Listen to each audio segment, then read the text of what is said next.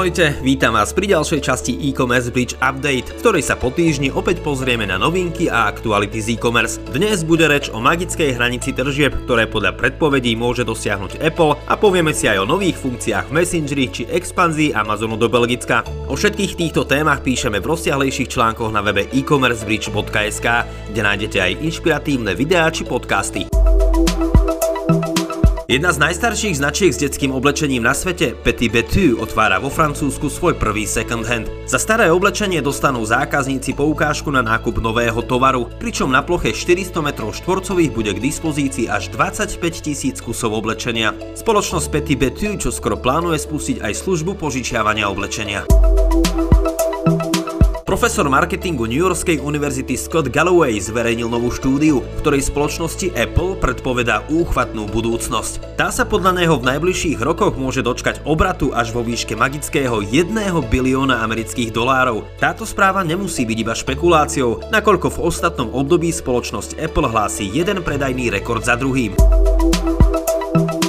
Viete si predstaviť počúvať podcast zameraný výlučne na témy dreva a dreveného nábytku? S prvým podcastom tohto druhu prichádza v Nemecku spoločnosť Hartmann. Táto firma v ňom chce komunikovať témy udržateľnosti dreva kreatívnym spôsobom. Na tvorbe obsahu sa okrem iného bude podieľať aj samotný konateľ a obchodná riaditeľka tejto 111-ročnej spoločnosti. Vypočuť si ho môžete pod názvom Odporúčané prírodou Hartmanov podcast o nábytku.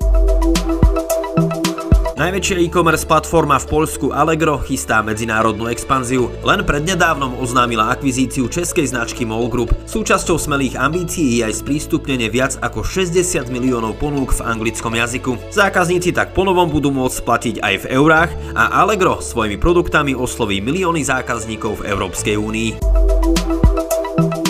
Rakúska spoločnosť so športovými potrebami Hervis v Česku končí. V posledných rokoch sa jej veľmi nedarilo a len za minulý rok vykázala stratu v prepočte 4 miliónov eur. Vedenie Hervisu potvrdilo, že polovicu predajní prevezme konkurenčný Intersport. Osud zvyšných prevádzok ako aj e-shopu zatiaľ nie je známy. Za posledných 10 rokov je to už druhý rakúsky reťazec, ktorý končí na českom športovom poli.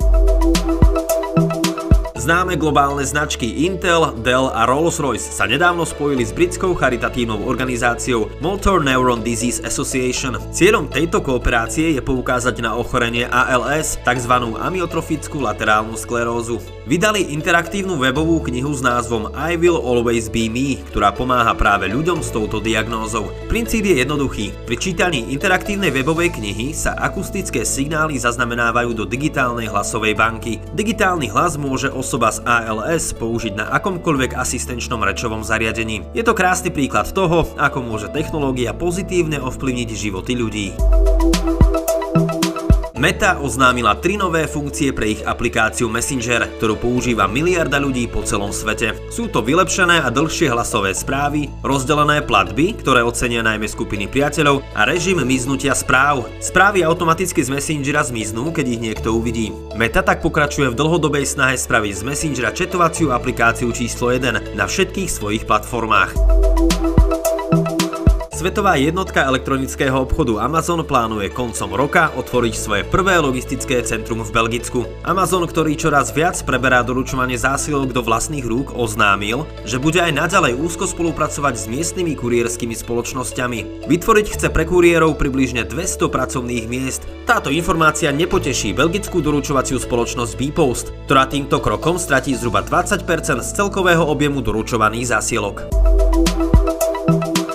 Ako viesť a motivovať interný 27 členný marketingový tím? Čo všetko delegovať a prečo sa oplatí skúšať rôznych ľudí na konkrétnych pozíciách? Aj to sú niektoré z otázok, ktorými zakladateľ e-commerce bridge Štefan Polgári vyspovedal Ľuboša Ďuroviča, CMO šilinskej spoločnosti Hyperia. Tento zaujímavý rozhovor nájdete v multimédiách e-commerce bridge.